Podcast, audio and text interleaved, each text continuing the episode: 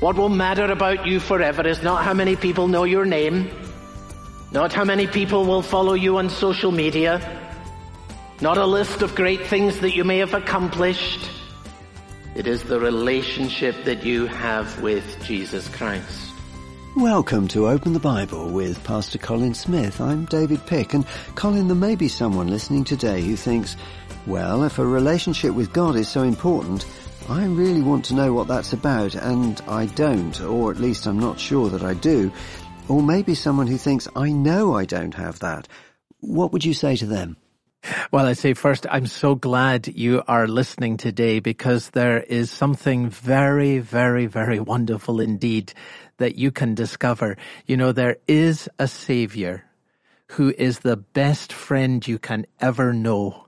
And he's able to bring light and love and peace and joy into your life. He already knows you and he wants you to come to know him. And Jesus Christ came into the world so that we could know God and so that we could walk with him, so that we could have a relationship with him. We're going to look in the scriptures today at what that looked like for one person a long time ago. But the really good news is that this relationship of walking with God through faith in the Lord Jesus Christ is possible for you today. We're going to be looking at the book of Hebrews, chapter 11. If you can, join us in your Bible. We're focusing on verses 5 and 6 as we begin a message, Faith Walks with God. Here's Colin. Please open your Bible at Hebrews and chapter 11 as we continue our series entitled Living by Faith. Hebrews 11, as we've seen and as we've just heard, begins by telling us what faith is. It is the assurance of things hoped for, the conviction of things not seen. And the hoped for things that we are sure of are the things that God has promised. The unseen things that we are convinced of are the things that God has revealed. So we have seen that faith believes what God has revealed and trusts what God has promised. Now, what does it mean for us then to live by faith? Well, in this chapter, God teaches us by pointing us to real life examples of faith in action. And each of them in this chapter really highlights a different aspect of faith. Last week we looked at the story of Abel that highlights the great truth that faith listens to God. He was commended as righteous because of the sacrifice that God accepted. He offered a firstborn lamb from the flock. A life was laid down in his place. And Abel's sacrifice, of course, points us forward to Jesus, the Lamb of God, who takes away the sin of the world offering a lamb was a sign that Abel trusted the promise of God. And that promise, of course, was fulfilled when Jesus laid down his life for us on the cross.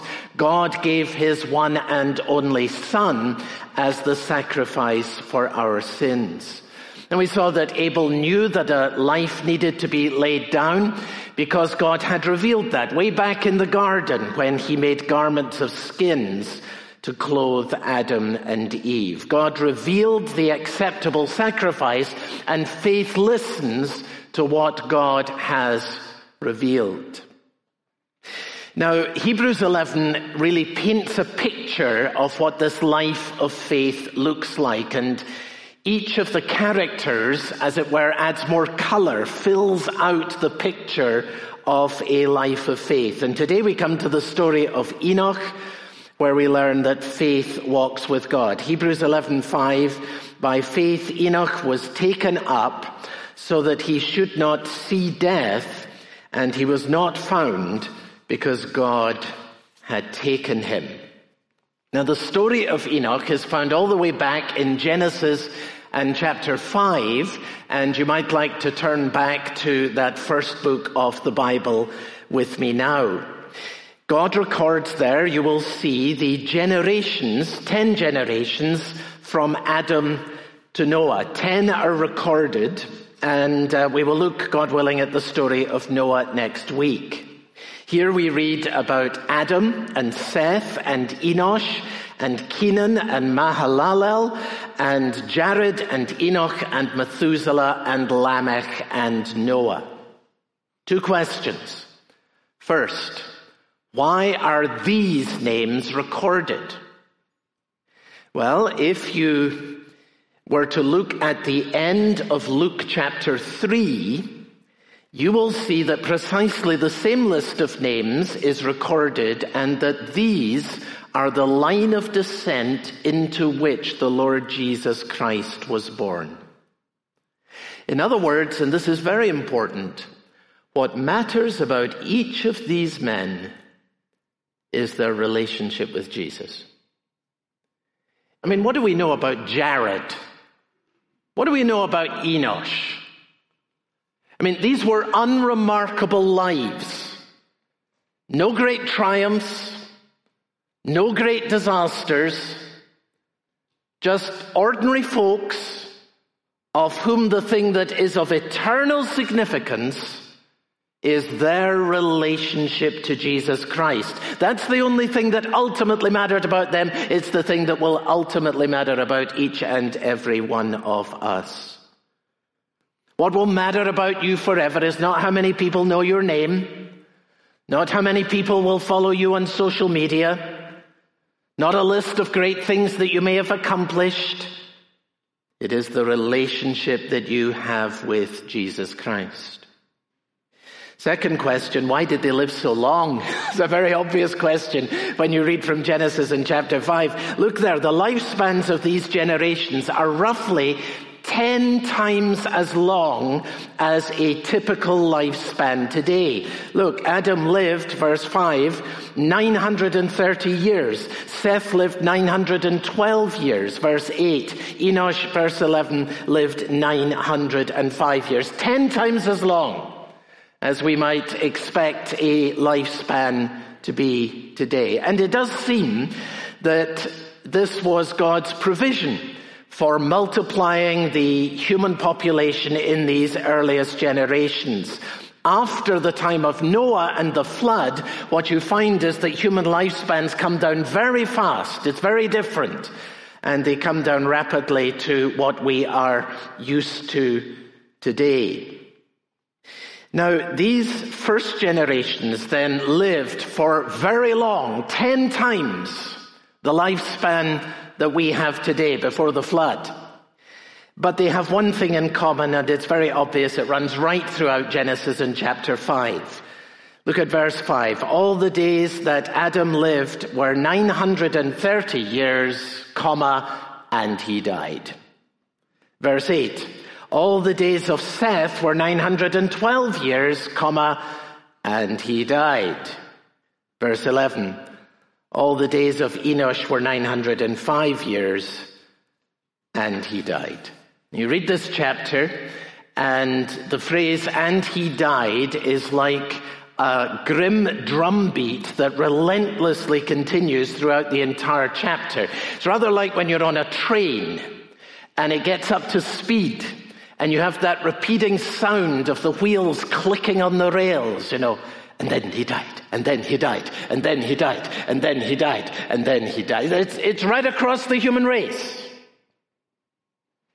With one exception in this chapter. You come to verse 24, and in the middle of this relentless reign of death, we read these words Enoch walked with God, and he was not, for God took him. Now, by any standards, this is a wonderful and a remarkable story. Suddenly, there is a break in the dark clouds. Light shines into the darkness. And we have reason to hope that the reign of death may not be forever.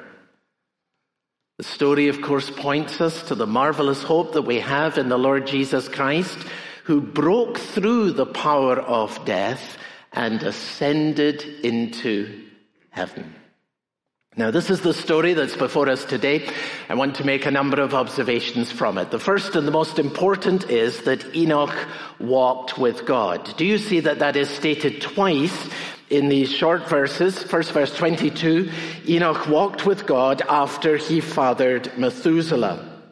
And then verse 24, Enoch walked with God and he was not for God took him. Here's the great thing for which this man was remembered. He walked with God.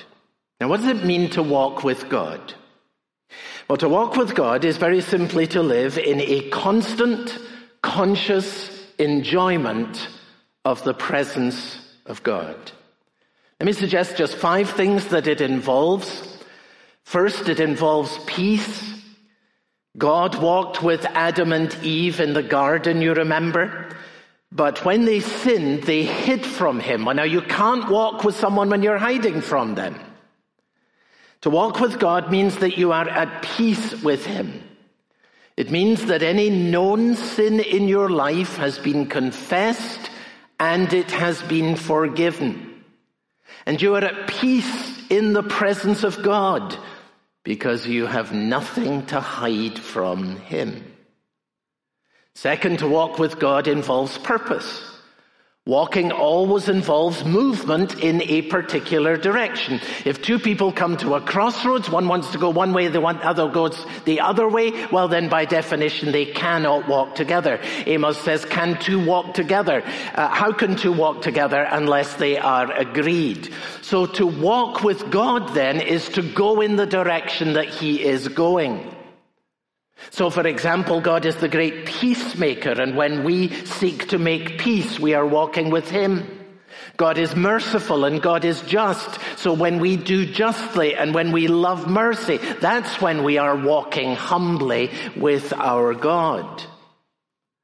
Then walking very obviously involves progress. Walking isn't sitting and walking isn't sprinting.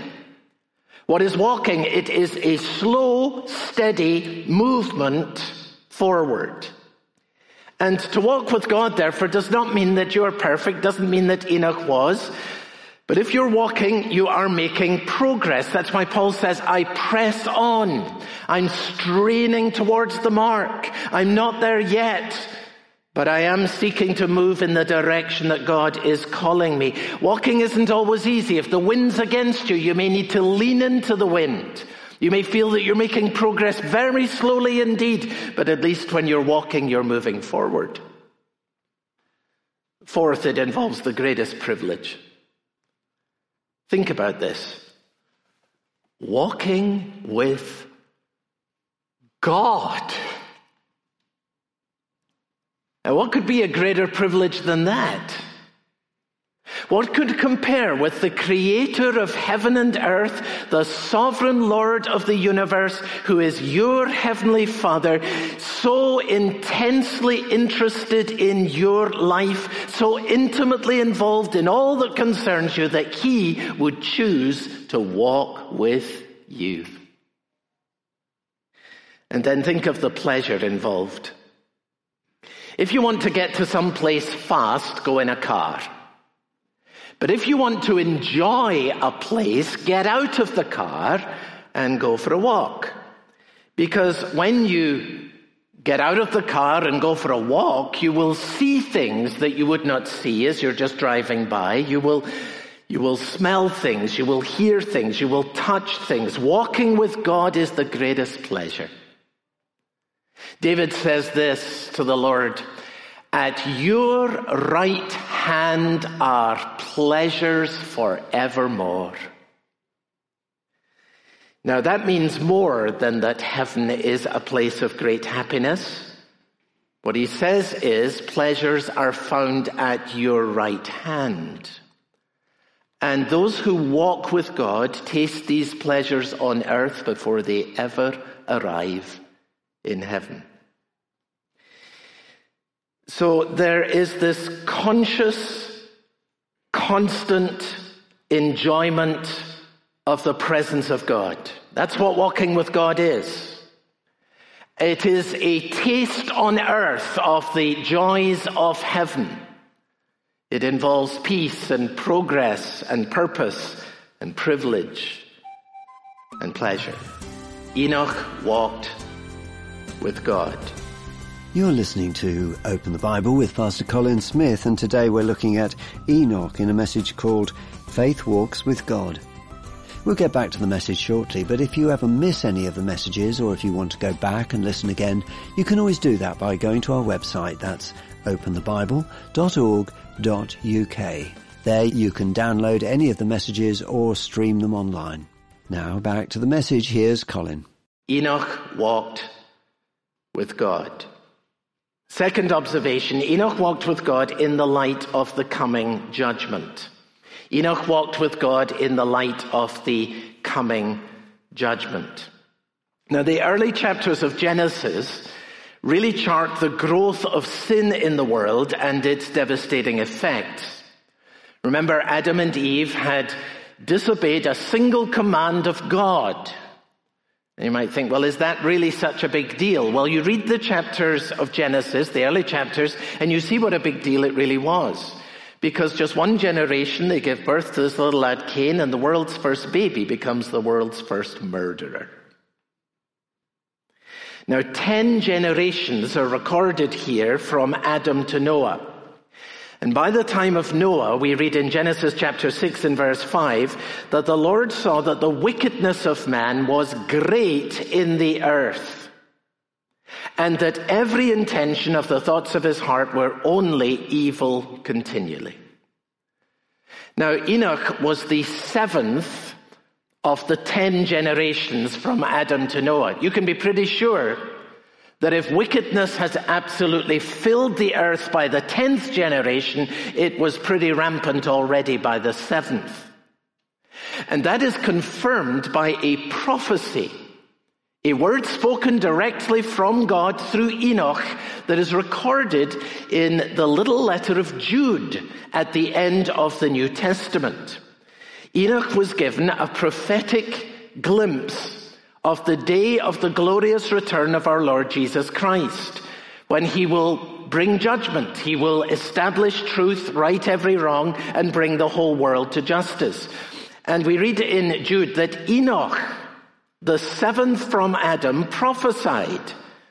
And here's what he prophesied in his day, saying, Behold, the Lord comes with tens of thousands of his holy ones to execute judgment on all and to convict all the ungodly of all their deeds of ungodliness that they have committed in such an ungodly way and of all the harsh things that ungodly sinners have spoken against him.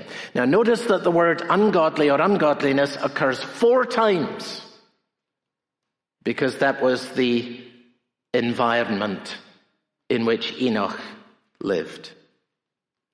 Enoch was surrounded by people who had no place for God, people who spoke against God, people who were defiant towards God.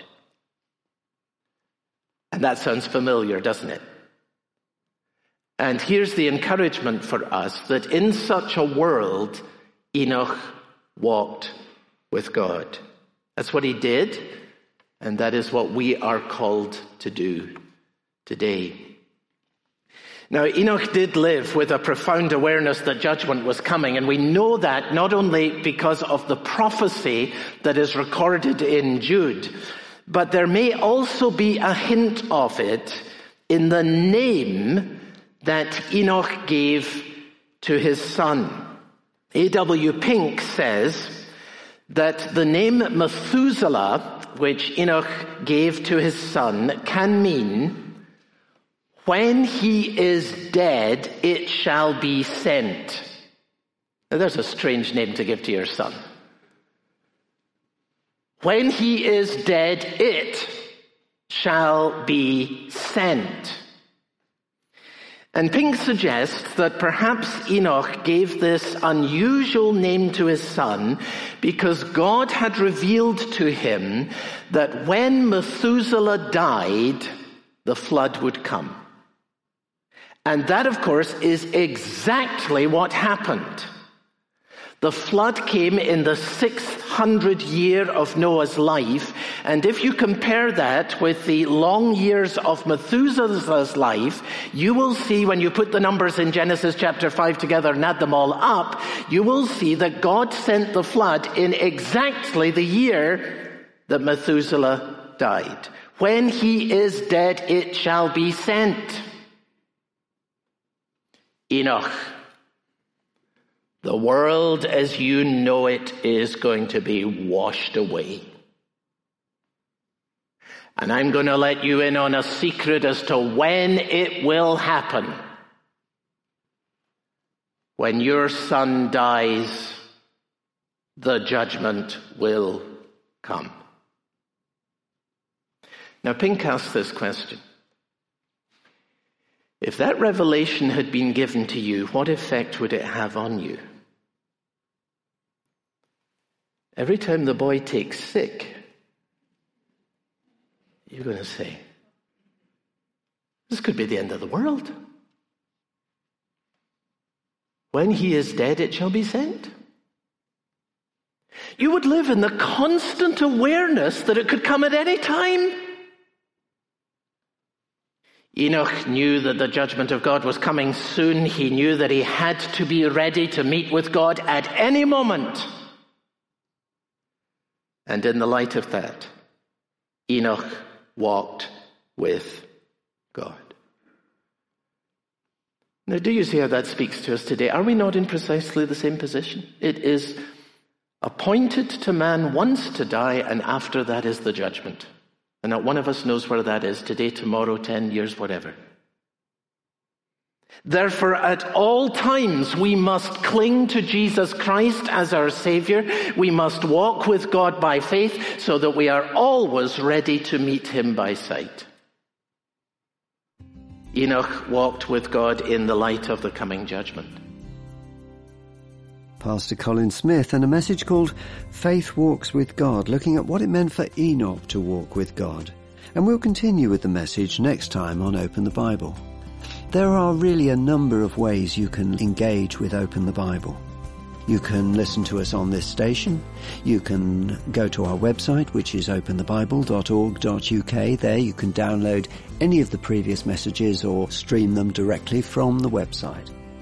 Also on the Open the Bible website, you'll find Open the Bible Daily. These are a series of short two to three minute reflections written by Pastor Colin and read by Sue McLeish. There's a new one on the website every day. I caught up with Sue in the studio and asked her what the devotionals mean to her. Well, those devotionals begin each day for me, and honestly, I wouldn't be without them. Their content never fails to open up a valuable word from the Bible, which very often will meet a need either in my own circumstance or in that of someone I'm praying for. Though the devotionals are short, there's always a message to hold on to and to take with you into the day. You can find Open the Bible on all the major social media sites Twitter, Facebook, Instagram, and YouTube. If you use any of these sites, we'd love it if you would follow us. We're easy to find. Our username is the same on Twitter, Facebook, and Instagram. It's at UK Open the Bible. On YouTube, it's at Open the Bible UK. You can also find us using the search on any of the sites UK Open the Bible. Or you can always simply go to the Open the Bible website, that's openthebible.org.uk, go to the bottom of the homepage and click on your preferred social media symbol. Once you've found us on social media, please follow us or subscribe to our channel.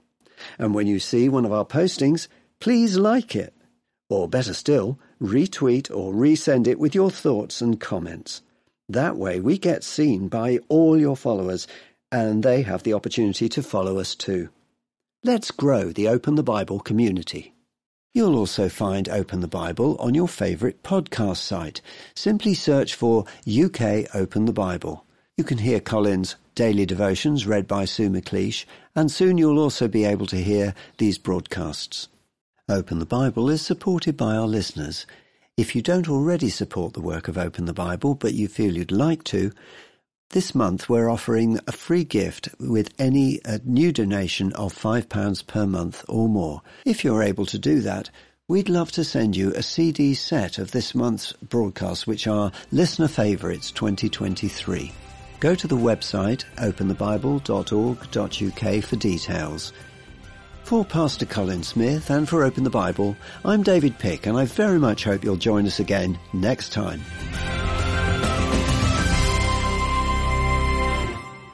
How do you walk with God in a world where people have no place for God? People speak against God and people are defiant towards God. Find out next time on Open the Bible.